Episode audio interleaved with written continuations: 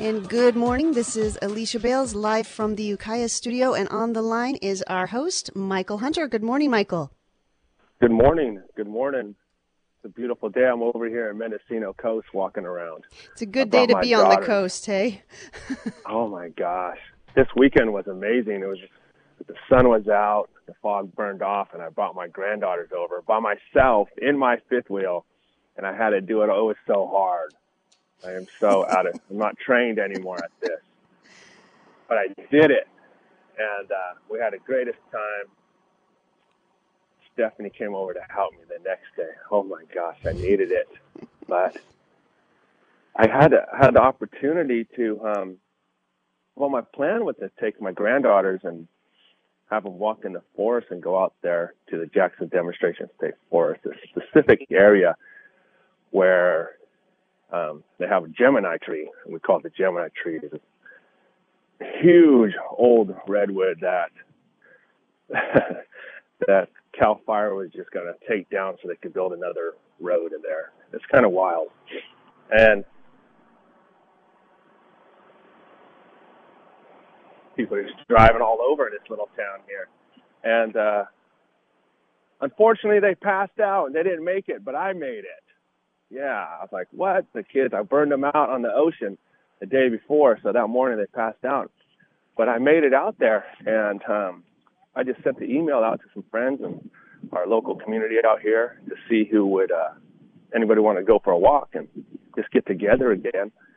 And there's this group of people that were pretty awesome, and you may be able to help me. it's the Unitarian Universalist. I think you got Church? it. Yep. Yes, got it. And what an interesting group of people, awesome people. And they, there was about 20 of us out there, if not more.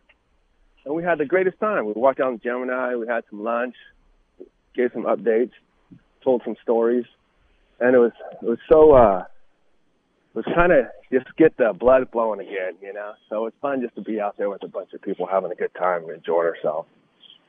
And that's how I went up here in Mendocino.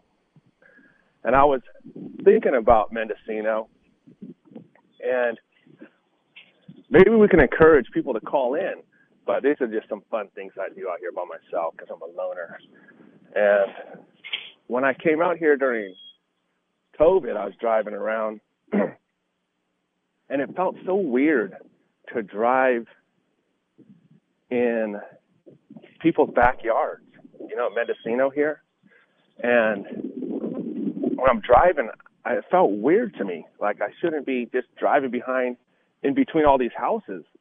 But it's encouraged. There's a lot of Airbnbs, and they really do want you out here. And there's a lot of small businesses and these nooks and crannies over here. A great little um, small businesses, and uh, I was wondering why I felt like that. Like, why do you feel insecure or why do you get this anxiety as if you're not supposed to be in this area? And before I would get a little irritated, upset, and just think people didn't want me there. I imagine, I don't know. And I, I think maybe it's because I was raised on a reservation, the Coyote Valley Reservation out there in Redwood Valley. And when people drove onto our reservation to our residential areas, it was weird to us. We didn't, we, we, we were very curious. We wanted to know why. And it's a lot of times probably because you couldn't trust people driving in and out of your reservation from the outside community at the time. They weren't really fans of natives, you know. so we were always very um, investi- investigative, I guess. So we would check things out all the time. Who's that? Who's this? And I, I think it's a way of protecting our community.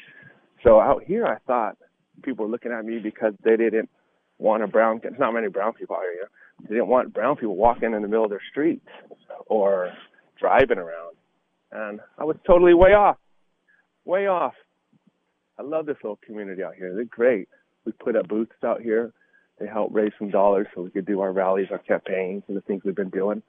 I feel more at home over on this side than I do in Ukiah now kind of weird. I don't know. Help me out, Alicia. Well, it's a 101 degree day on in the forecast today, so I can I feel you. it's gonna you know it's gonna be really hot here. So uh, it's quite a, a relief to be on the coast today. I bet, other than just you know the sense of how beautiful it is and how friendly the people are. But interesting. So you've been spending a lot of time over there.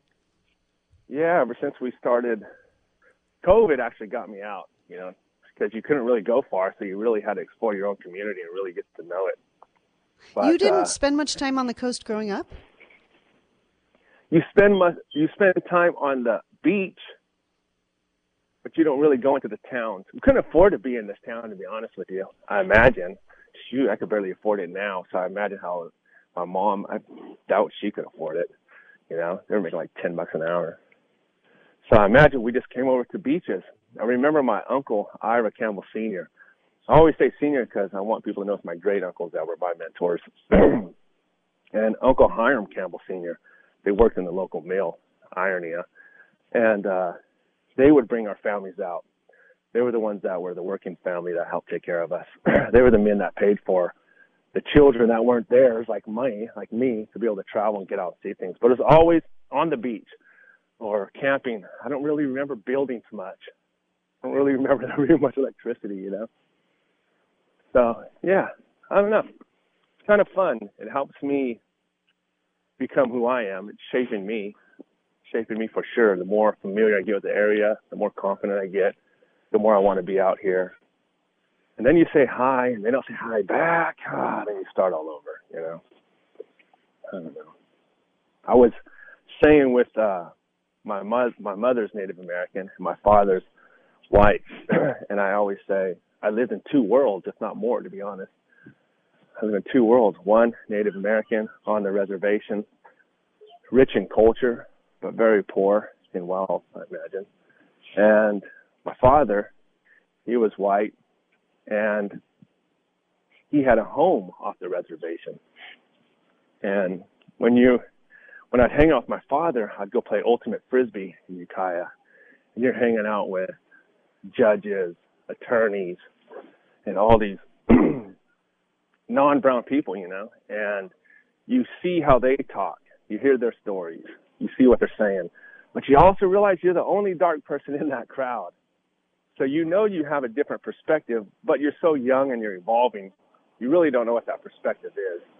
But you know, you know that you're the only brown dude in the crowd for the most part. Might be one other person. And when I I could see how white people would look at other minorities because of their um, the way we uh, express ourselves is way different, so far different. So I was always curious about etiquettes, maybe maybe insecure about etiquettes because I've seen how the non-Indian world would look at Indians, and it really wasn't even like they were looking at them bad; they were just curious. And Ah, some of them looked at him bad, to be honest with you, too. But there's a lot of curiosity. But as a young person, you don't know which ones are curious. You don't know which ones are really don't like you, you know, and for the color of your skin, think of that. But you don't know. And it wasn't until I started getting older and older, I started, my cousins always say this, man, we live, feel like we live in two worlds. We are in high school. In high school, freshman year, we talked like this. Man, we live in two worlds. It's really wild and because we leave the reservation and then just go straight to a community school. It was just two different. I, I don't even know how to explain it yet, but that's that's the fun for me when I walk around out here and try to get perspective, gain perspective, and learn and evolve as a person. And it's just this funny world that I grew up in and had the opportunity to be able to view both sides, like literally both sides, you know, like I go home, then you're Native American and you look, everybody looks like you on the res for the most part. And you see how the Native Americans viewed, viewed non-Indians, to be honest. you know, it went both ways. And a lot of times Native Americans viewed, um, white people for the most part, um, not in a good way. So I grew up not trusting white people and being very nervous and remembering what they did to Coyote Valley here at Mendocino County. You know, let's just take it back. Mendocino County and Sonoma County Board of Supervisors got together in the 50s because they wanted to build Lake Mendocino Dam. So they petitioned the Corps of Engineers to do the dirty work for them. And in 1957, they terminated the Coyote Valley Band of Pomo Indians, which they lived at Lake Mendocino. They condemned it and said it wasn't livable. If you go out there now, you see all the nice houses. They're just million dollar houses now. now it's livable. So my whole life on the tribal side, I grew up not trusting. I've seen what they did to my people. I've seen how they look at us. And I've also been hanging out with my father and seeing how they're viewed from their lens. But it kind of gave me some balance because I was able to say, you know what, cousins, you know, family, uh, white people aren't as bad as you think. They're not looking at you the way you think they're looking at you. Some are, you know, so I understand why we feel the way we do, but not all for the most part. Having you live in Ukiah, it's a lot more than over here on the coast, or more liberal over coast. Way nicer over here, it seems like. And uh, I would we would I would try to explain that, and then I'd go back to my father's side, and I'm explaining, nah, the way they look at you with those stone faces and stern isn't because they're mad at you. It's because they're trying to figure the conversation out. They're trying to figure you out. You have to remember that white people were a threat to us. Like literally kicked us off. You know, our great grandma, I lived with my great grandma since I was 18. She lived on that reservation, uh, Coyote Valley, which is Lake Mendocino now. And so we were taught these things not because of uh, people teaching, but because of actions this county has taken to to my people. And it wasn't until this last year where I started to really elaborate on my new perspective, this new perspective I'm finding. And I'm, I feel like I discovered people. you know, when I got out here and started hanging out with such a good community out here, just loving people. They're you know, we hang out, everybody brings food, pitches in, we enjoy each other. They're interested in, in my culture. You know, I grew up my whole life having to be interested in white culture because every book, every teacher, everything you could think of in Ukiah High does not teach about Native Americans, you know, and they're not interested to teach about us because they're more interested about teaching their own cultures, which is, you know, understandable too. I imagine if I was a teacher, I'd be teaching about Native Americans, you know, that's my vibe. But not having many teachers in the school system kind of makes it hard. But more importantly, when you don't have any people creating curriculum that are Native Americans is what's really hard because you don't have Native American books or videos to watch, things like that. So it was kind of a new world for me. Just this last year, I feel like I discovered new people. And as the environmental people, love these guys out here. Great community. I'm gonna move out here. I think, Alicia. We better just we better go in halves out here. It might take four or five of us to live over here, though. Really, I know it's expensive. It's it's it's the dream, isn't it? Is every time you go out there, it's like, oh, it would be so nice to live here. Right. I gotta go home. It's 101. You said today. Yeah. Oh no, no. Yeah. uh, Ukiah has its. I have it. Yeah, it it does. It does. It's not. It's um it's better. I always say it's better than Santa Rosa, better than Windsor for me. It's better than Cloverdale might be actually okay. I've been looking at that. It's about 10 degrees if you're north, if you're south of Cloverdale, 10 degrees cooler, but Right. This is the month when you start to think about where to live based on the heat, the, the, number of degrees. It's like this. The rest of the time, August is pretty bad, but the rest of the time, I find Ukiah is beautiful. But in the middle of July, it's like, oh my God. Yeah. It's like and a I'm lot a of strategizing about how to cool the house down. Yeah, you're, you're up earlier than you normally would be, so you just close, open up all the windows. Exactly. Get situated. I love it. Yeah. We're very fortunate to live where we live. Maybe I'm getting spoiled, and I just came over here, and I'm like, no, but I want to live here forever, every day. Maybe we get spoiled. Well, Michael. Well, I'll say this too. Yeah. Oh, go ahead. I just wondered if you wanted to open the phone lines, but go ahead and finish your thought, yeah. and then we can do that. No, anytime. I'm curious what people think. You know, I posted this uh, this um, comment on Facebook, and I have some really good friends that I value, and they're uh, some white friends that I value, and their comments on Facebook were very ignorant, and that's okay. It's important, but it was like I had the patience and uh, more I've evolved enough to be able to understand why people ask these questions, so it wasn't offensive. And it wasn't just till recently where I starting to really respond and how to write back and tell people where I come from. And when I say I look through a different lens, some people think that as if I'm challenging their selves, challenging them on a personal level. It's really not. It's just Native Americans are less than 3% of the conversation. You know, 3% of the population. And, and only Native Americans can have the lens they look through because they're only 3% of the population. We're dual citizens. We're the only dual citizens in the United States. Right? There's United States and tribes. There's United States and Canada, but there's not United States and tribes. There's United States and tribes here in the United States. so I have to figure out how to express myself because the larger audience is who we need to help protect our environment. I have to learn how to express myself so the people that are interested understand and I don't chase them away or anything like that. So I'm constantly trying to make sure that I speak appropriately, thoughtfully, and without firing myself up. But I'm curious on what people think. I always wanted to know what, if like, ask me real good questions about what Native Americans, you know, why, why do they think this way or anything like that. That's what I'm curious about today. All right. Well, let's open up the phone line 707 895 2448. This is Pomo Perspective with your host, Michael Hunter, the tribal chairman of the Coyote Valley Band of Pomo Indians here in sweltering inland Mendocino, but you're calling in from the coast like a smart person. yeah. um, fortunate. Yes, fortunate and um, a great way to, to beat the worst of the summer heat here today on, on Monday.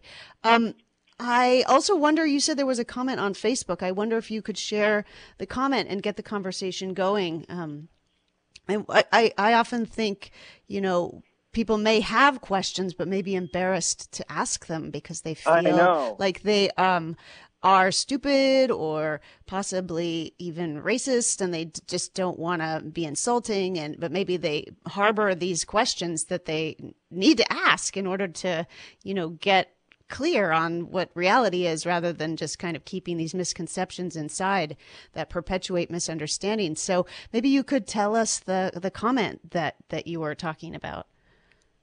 Yeah sports betting. There's two ah. initiatives this year right?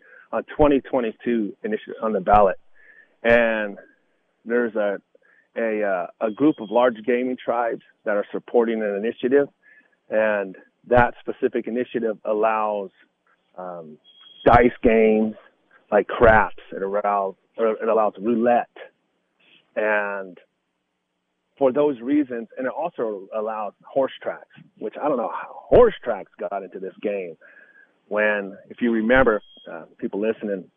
In 2000, we voted on Prop 1A, Prop 1A, Prop 5. That helps legalize and give the exclusivity for gaming Indian casinos on Indian lands. Well, this takes it off Indian lands now. And for people like Coyote Valley, it's a threat because we look at it and go, wait a minute, if you're going to give our exclusivity up and tribes are way out in rural areas, that means they're going to start opening up in urban areas. And why would you travel to ours if it's right in your backyard, those kind of things. So we really had to start focusing on that. And another initiative is from the corporations like FanDuel. You see them on TV a lot, and they're and they're pushing and they're claiming to give 10% to the non-gaming tribes. But by but the way they calculate their 10% is after all of their expenses, all of their expenses. So you're really down to two to three percent, and it's just there's just nothing there. But you know, it's it is they're, they're using it as propaganda, and they got a few tribes to join too. Maybe they believe in it. I don't know. But that was the one I posted on Facebook, and my friends responded back more on a business level, like maybe the community just saying no more, or maybe it's uh, maybe that's just how business goes. It grows and it does this, and I was just like, in my first mind, it's like, no, that's how corporations do. That's how you guys do. At first, right out of the gate, and I was like, no, man, this is my buddies. These guys are pretty liberal they're not thinking like that. And so I just kind of bit my tongue, thought about it. I didn't give a great response, but I would give a better one now. And the reason is if you allow Graton Casino down in Rohnert Park to uh, offer games that we can't offer because we can't afford the manpower to be able to fill these positions, and it's just not as profitable to us. So it'll be more like Las Vegas style, and now it's even harder for us to compete. So what happens is the larger gaming tribes, uh, they they start to offer more and more and more and more machines and more and more of this, and it doesn't allow the the competition to grow out to the smaller gaming tribes where where reservations are. An example, reservations most likely are rural areas. Well, Graton, it's in a uh, Rohnert Park, but it was just there for a casino. They don't have housing. You know, they don't deal with the issues that we deal with when you have a housing, a community, water, electricity, you know, all these kind of things. So the reservations where natives live in their houses and stuff, they suffer. They suffer because they're usually small gaming tribes. So it was, that issue is what I was posting on there. And it really helped me expand my mind on how I need to approach this issue because in the next month or two, I'll be stepping up more and organizing and get more and more tribes to oppose these initiatives. So vote no on Prop 26 and Prop 27. Yeah, all right. Well, now we'll have to have some vote yes people on to talk about it too, because we have to provide a forum for most for all sides. But anyway, we will. There's yeah. an election coming up, so we'll have a lot of information for people about it. We do have a phone call. Hello, caller. You're yeah. live on the air. Uh, go ahead and turn your radio off, caller. Yes, hi. Hi, you're live um, on the air. Yeah, thank you.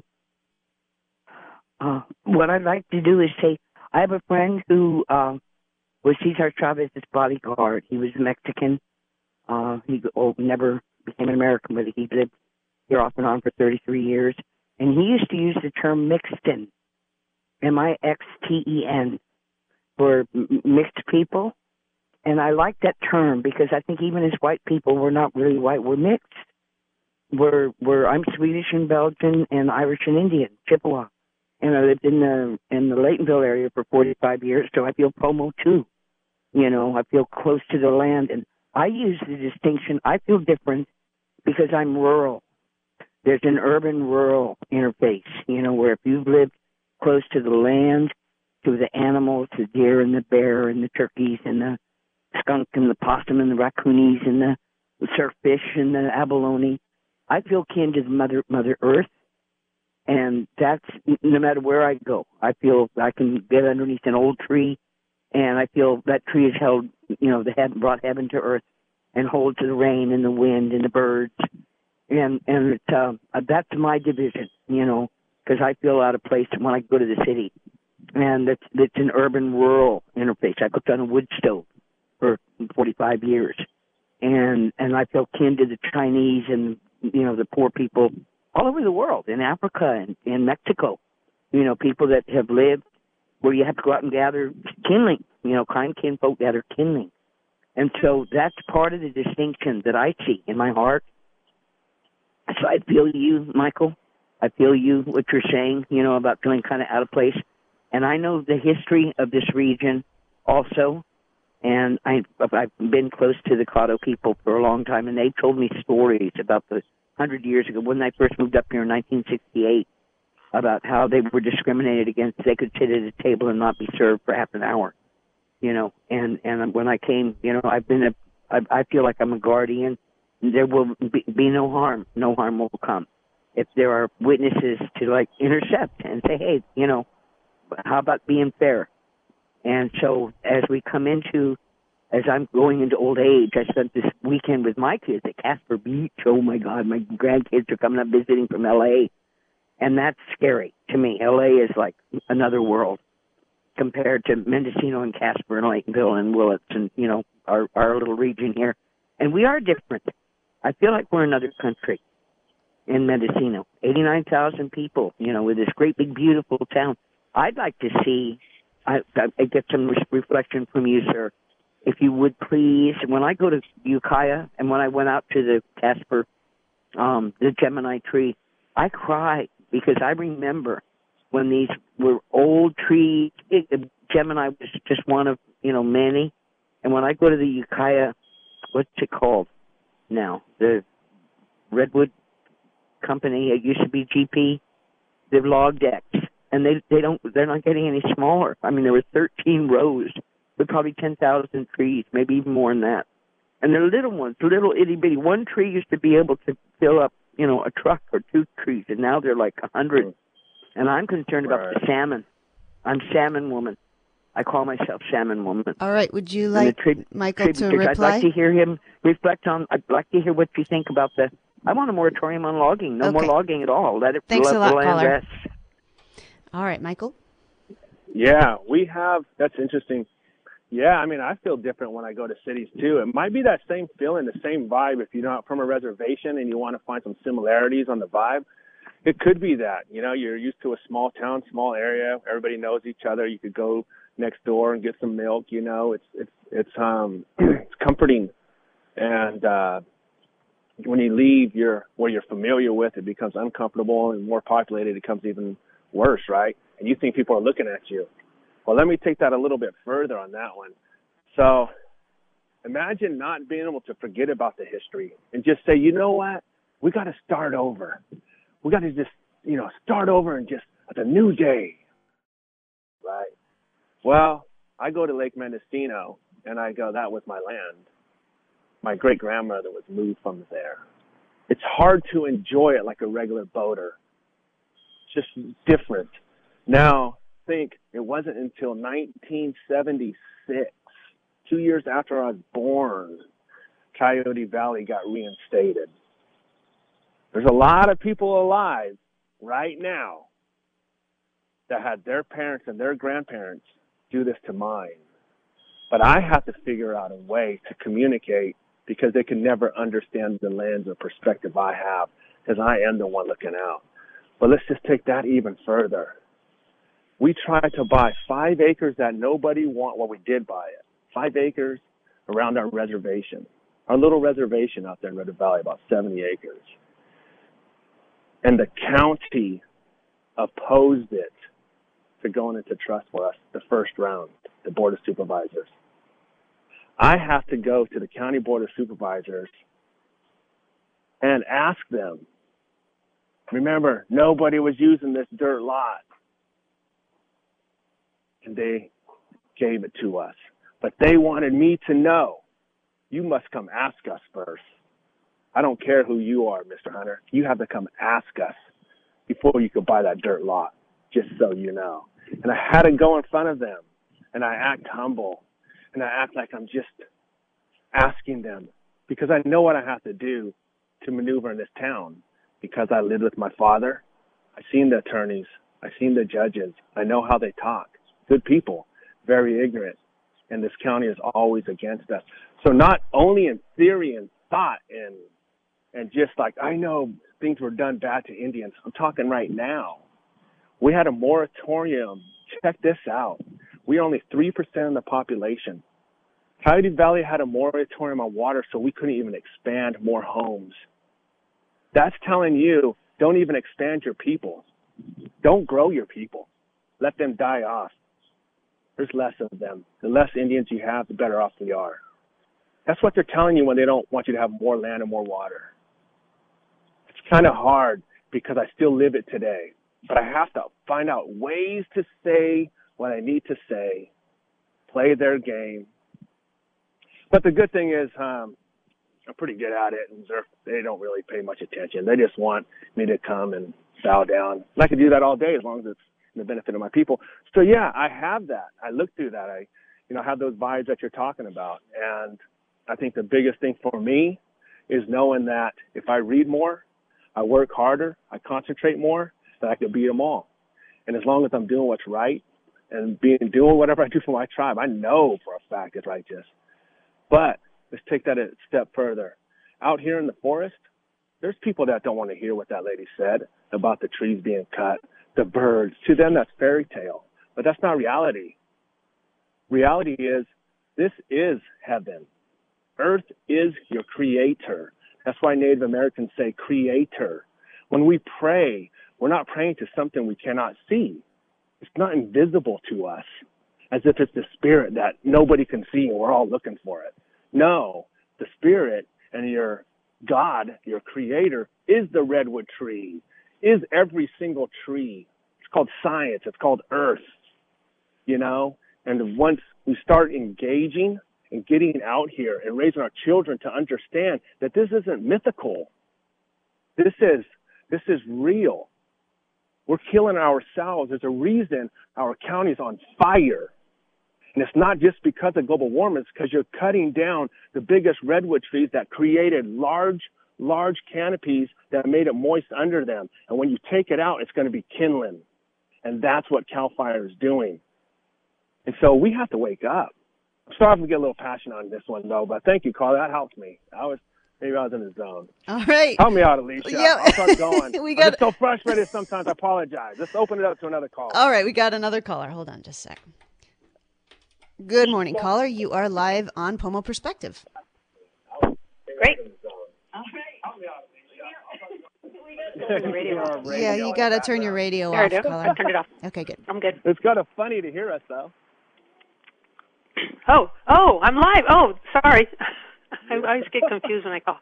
Anyway, um, I, I wanted to go back a minute to the um, to the propositions, and my before the the guest even before he answered the question, um, you know about about like gambling and stuff like that. To me, I mean, it might be kind of silly, but my first reaction when that came up was like, I don't think that anybody should take away the opportunity for uh, the reservation or anybody native people to have uh, gambling.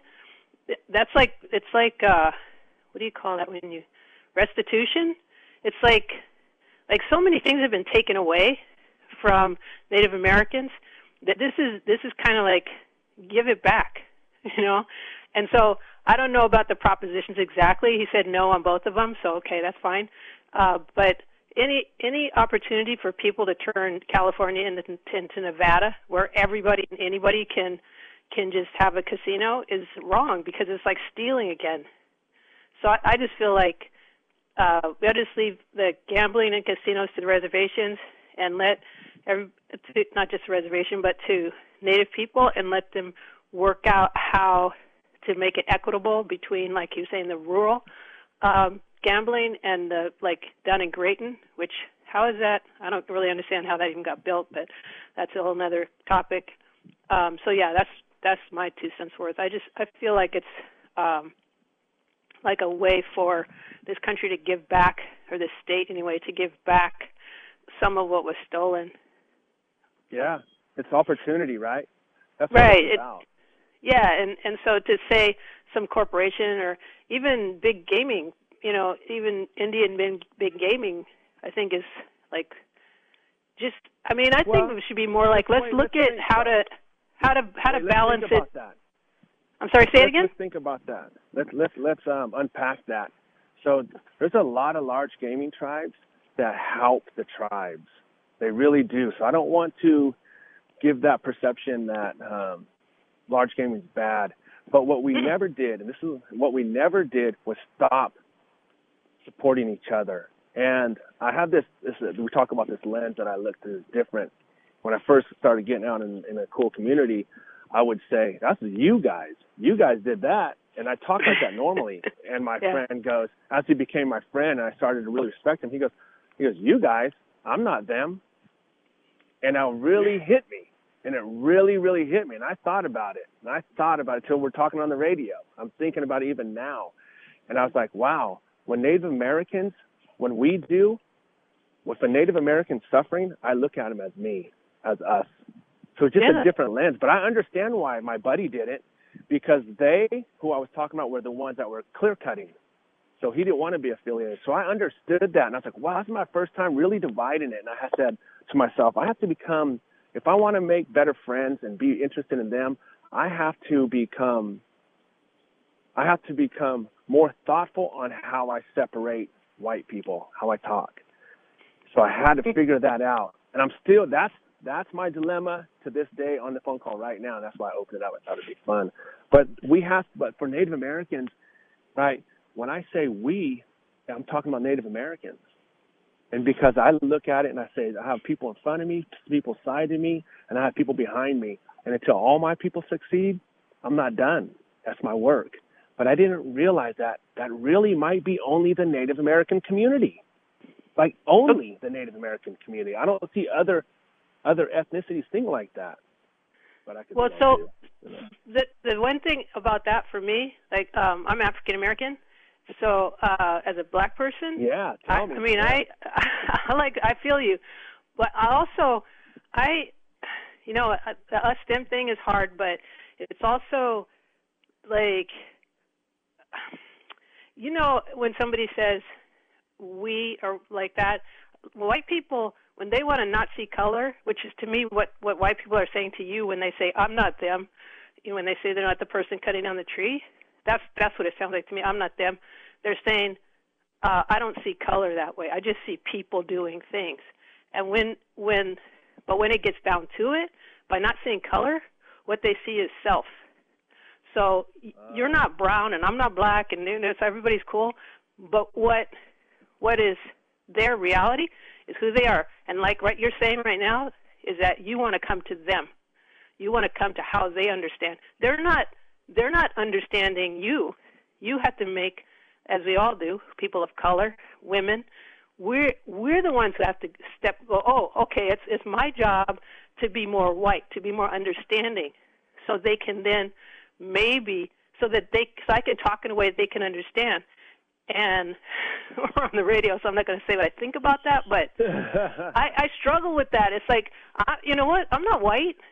I'm not you, and I don't have to be you in order for you to understand me. Why don't you come and understand me?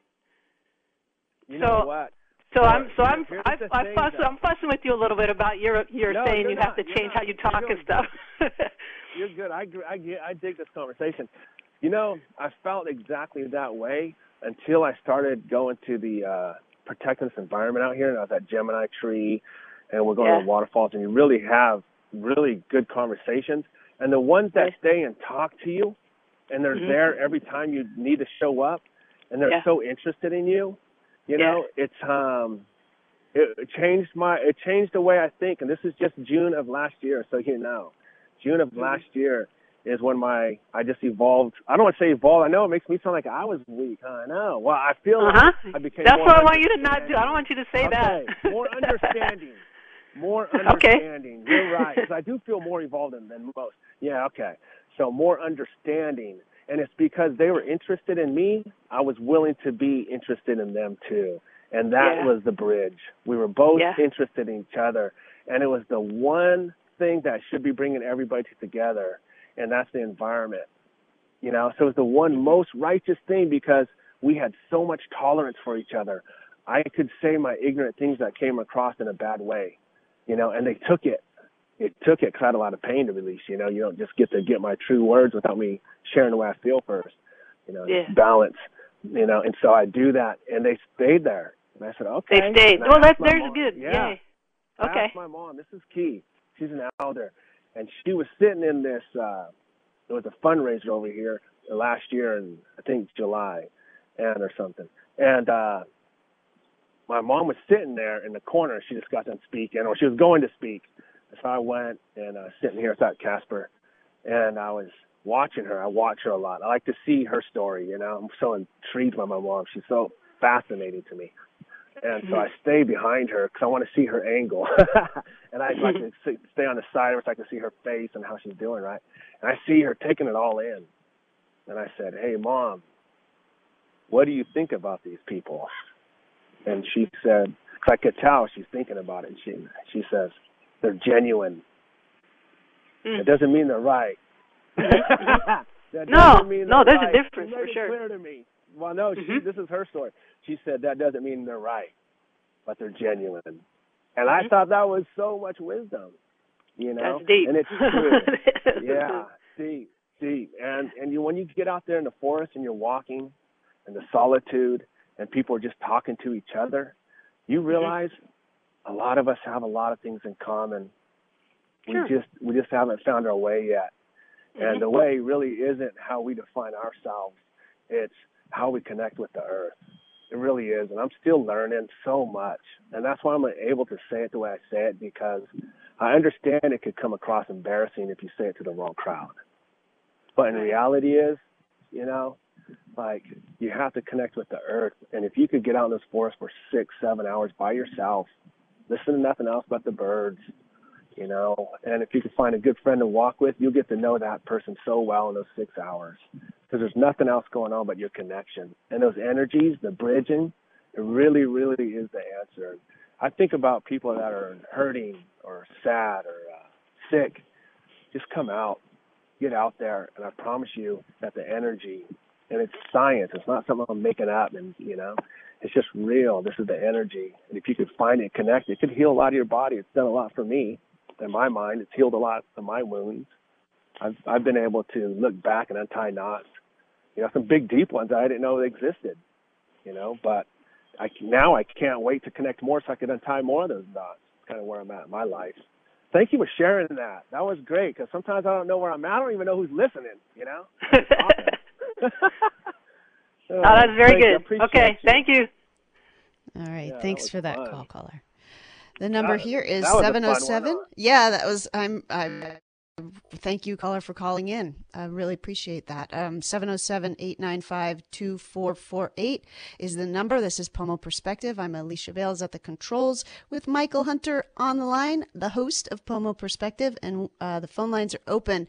Uh, it's an interesting it's an interesting question the caller raises about whose responsibility is it to understand, uh, especially in a culture that is white supremacist and that glorifies and raises up white people and uh, does the opposite to people of color. Uh, and so, whose job is it to understand, and what does it even mean to understand? And for white people, especially, not centering ourselves in the conversation. Yeah, everybody's so missing out you know, I'm just like, eh, maybe it's me, and maybe I, I know I'm biased on this, but Indian people are so interesting. Native Americans are so interesting. Their story, their story is the hardest story because we all recognize that growing up. You know, the, everybody's great great my it's just my great though, so I don't want to go after everybody's great grandparents worked harder than anybody else's. Man, they worked hard in those days. So when people feel like something's you know, like you're down to my people versus your people. No, it's not that. It's not that. I'm just saying that their hardships were even worse and they're fighting through it. Those are the people, you know, you got to help champion them because those are like, they're resilient. They're still here on this earth. Like, just like they took out all the old growth redwoods, they took it, there's only 3% of us left. They took out 97% of our people, took them out literally since 1850, not not that long ago. You know what I mean? That's my great grandparents who I lived with till I was 18. That their parents were the children of the era that got ran out. You know, like literally with saws and axes, and you know, you read the stories.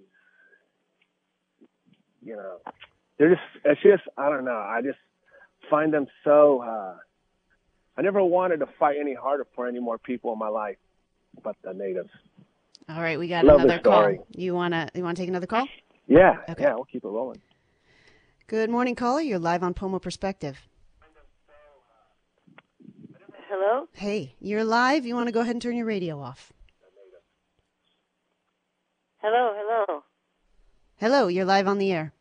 Can you hear me? Oh, Michael. Um, I just wanted to tell you that I have been one of those forest defenders and I've met you and one of the biggest moments of my life well especially this year was watching you down in the forest doing your dancing with your people and with the children with the boys that you were mentoring that meant mm-hmm. so much to me and I was so thrilled to be among the couple of hundred people down in the forest here at the end of 409 and how wonderful that was to have the presence of the Native American back on this land claiming it again. You know what I mean? Yeah. Yeah. So um, I'm also powerful. Sandra, that warrior fan that told you I was going to be there yesterday, and I missed it.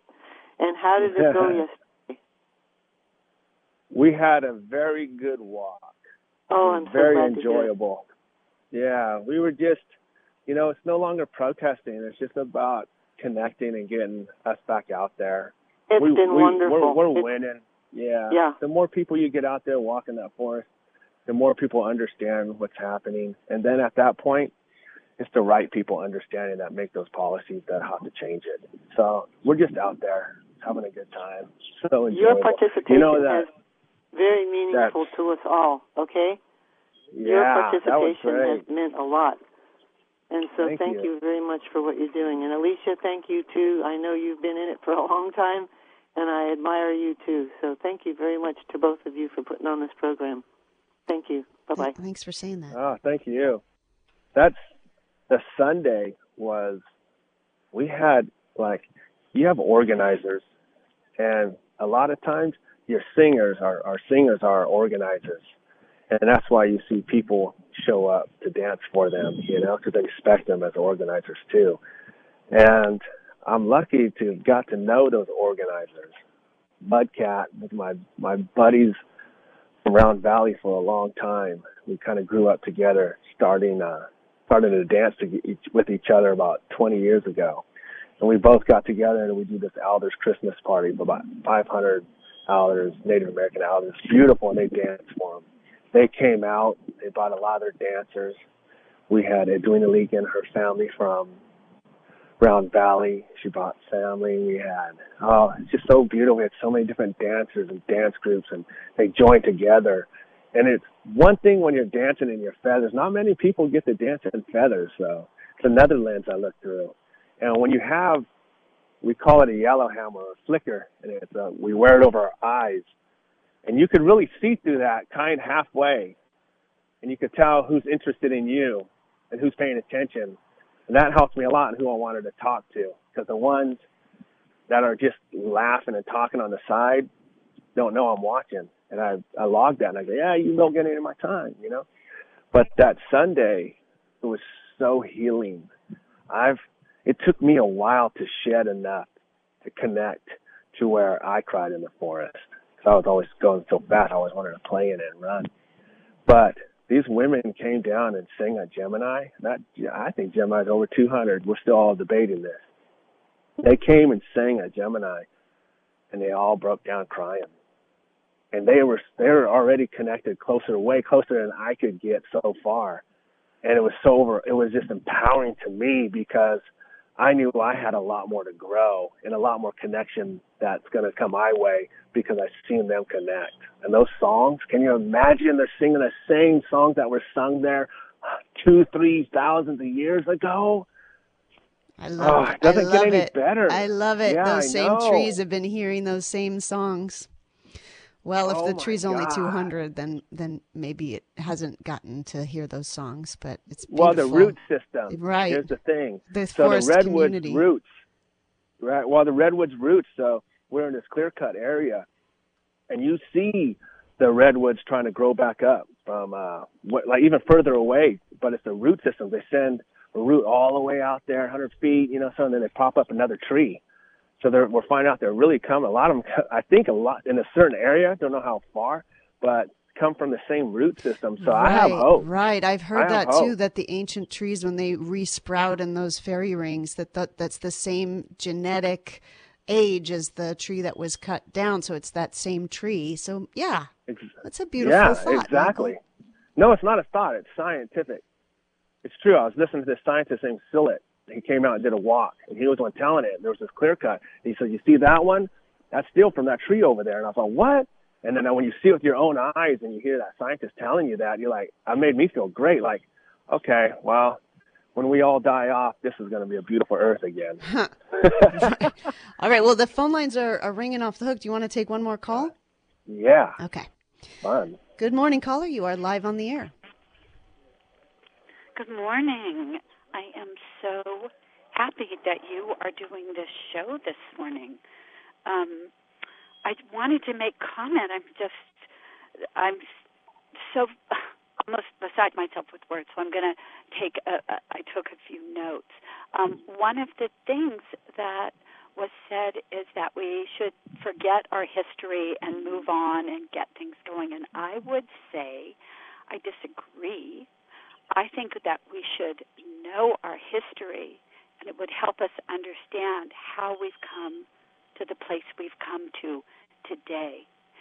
If, if, and I'm going to use the words white and black and all these things because it gives us language, and that we need to see color because it gives us language for talking about the systems and the structures that are in place.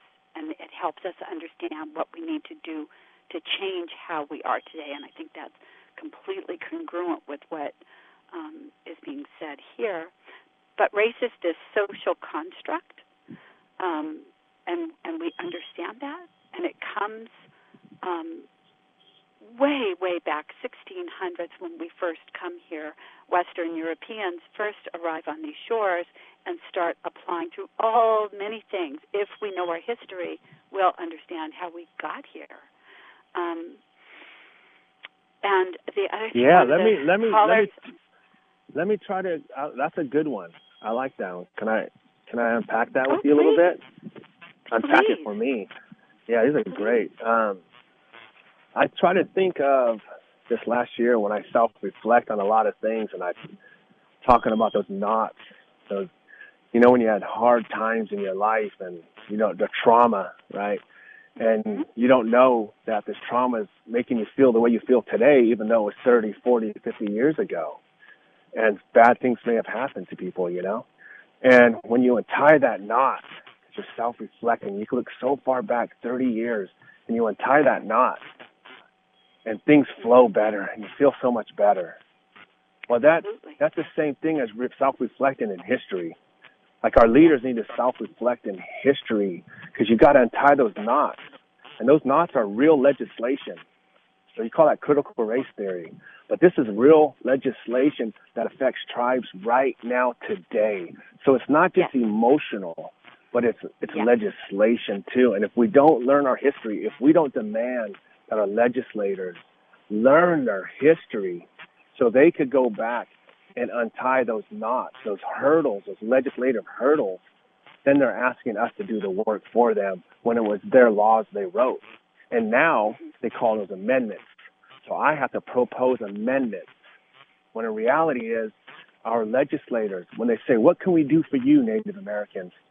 Fix your laws, fix your ordinances, fix your And- policies that stop growth. What, look at what those laws are based on and who's written the laws and who's protected by those laws and start to Right. understand that history. And I would put that 30 years ago trauma is not going back far enough. If you go keep going back, go back to the 1800s, go back to the 1700s. These traumas are generational. They become part of our DNA, and there is the science in that also. Um, and that healing has to play, take place. And it was just so sweet when you were talking about ancient redwood growth and these other trees coming up. The, the legislation and our systems today, our educational systems, our healthcare systems, our governmentals, all of them, these are all based um, on this uh, on this protecting and, Museums. and re-traumatizing ourselves Well, museums. collectively. And- Museums, until we get to the place I got where we understand left. So we got our four minutes. profound I'll go very fast until we understand Okay. our profound oneness as human beings and with the earth and with spirit, our profound and deep oneness. We don't really we're going to have trouble getting over it. And I'm going to challenge my white brothers and sisters to start doing your work, just yours, of understanding how you fit into all of these systems and what you can do to start interrupting them. All That's right. really what I Thank want you, say. caller. Thank you so much for Museums. this fabulous program. Bye. Yeah. Okay. Museums, roads. I mean, if you drive around, you look around, do you see Native Americans anywhere? Rarely. If you want to show true respect to the Pomo people, you should name all these places roads, every single road, every single thing and name it after the acorn trees, name it after the ocean, whatever you want. Name it after the tribes if you want. Work with the tribes to rename everything. So what's happening today? See, when when I walk around, I don't see any names with my people on it. Imagine that. And not only that, is I'm willing to come over here and fight for a force that my people never get to live in. And then the people that live here, understandably, they really, really like my support. They really want it because it's, let's be real, Coyote Valley had a, had a, you know, some really good work legislatively and also the movement we put together stopped those loggers. They're not, we're at, we're, asked the moratorium earlier, the moratorium we're having right now is because we're holding off until we can figure out a way, a better pathway forward. But let's be real. I'd have to come visit here. So how righteous are we all really being? We got a lot of work to do. To, well, just in our own little community and even our own circle, right? We have a lot of work to do. We have to make sure that when we say Pomo land back, it's because you really want some Pomo people here, and it's not using it as the slogan to stop logging. It's real. It's more in depth than that. So when people ask me what Pomo land back is, it's about connecting with this earth and bringing my people out here. Because I'm not interested in the politics. I'm interested in saving the forest and getting my people out here walking around. And that's why I come out here. That's why I bring my grandbabies out here because I know this is the answer. So I appreciate you guys and some man, that was some great conversations. Some of the best I've ever had. We're gonna try to do this more often, I think, Alicia. This was pretty fun. That would make me really happy, Michael. I really appreciate everything you've said today and all the callers. Thank you so much for calling in. Um, that's going to do it, I guess, for, for this month's Pomo Perspective. You'll be back the third Monday of August. Yeah. Nine o'clock. PomolandBack.com. Awesome. All right. Thanks, Michael. Really appreciate it and have a wonderful day on the coast today. I will. You enjoy Ukiah. Yeah. Thank you. Stay cool. Okay. Bye bye. Bye bye. This has been a production of Mendocino County Public Broadcasting, KZYX Philo 90.7 FM, KZYZ Willits and Ukiah 91.5 FM, and Fort Bragg at 88.1 FM. You can find more content like this on our website at kzyx.org and consider donating by clicking the red donate button in the upper right corner. Thank you for listening.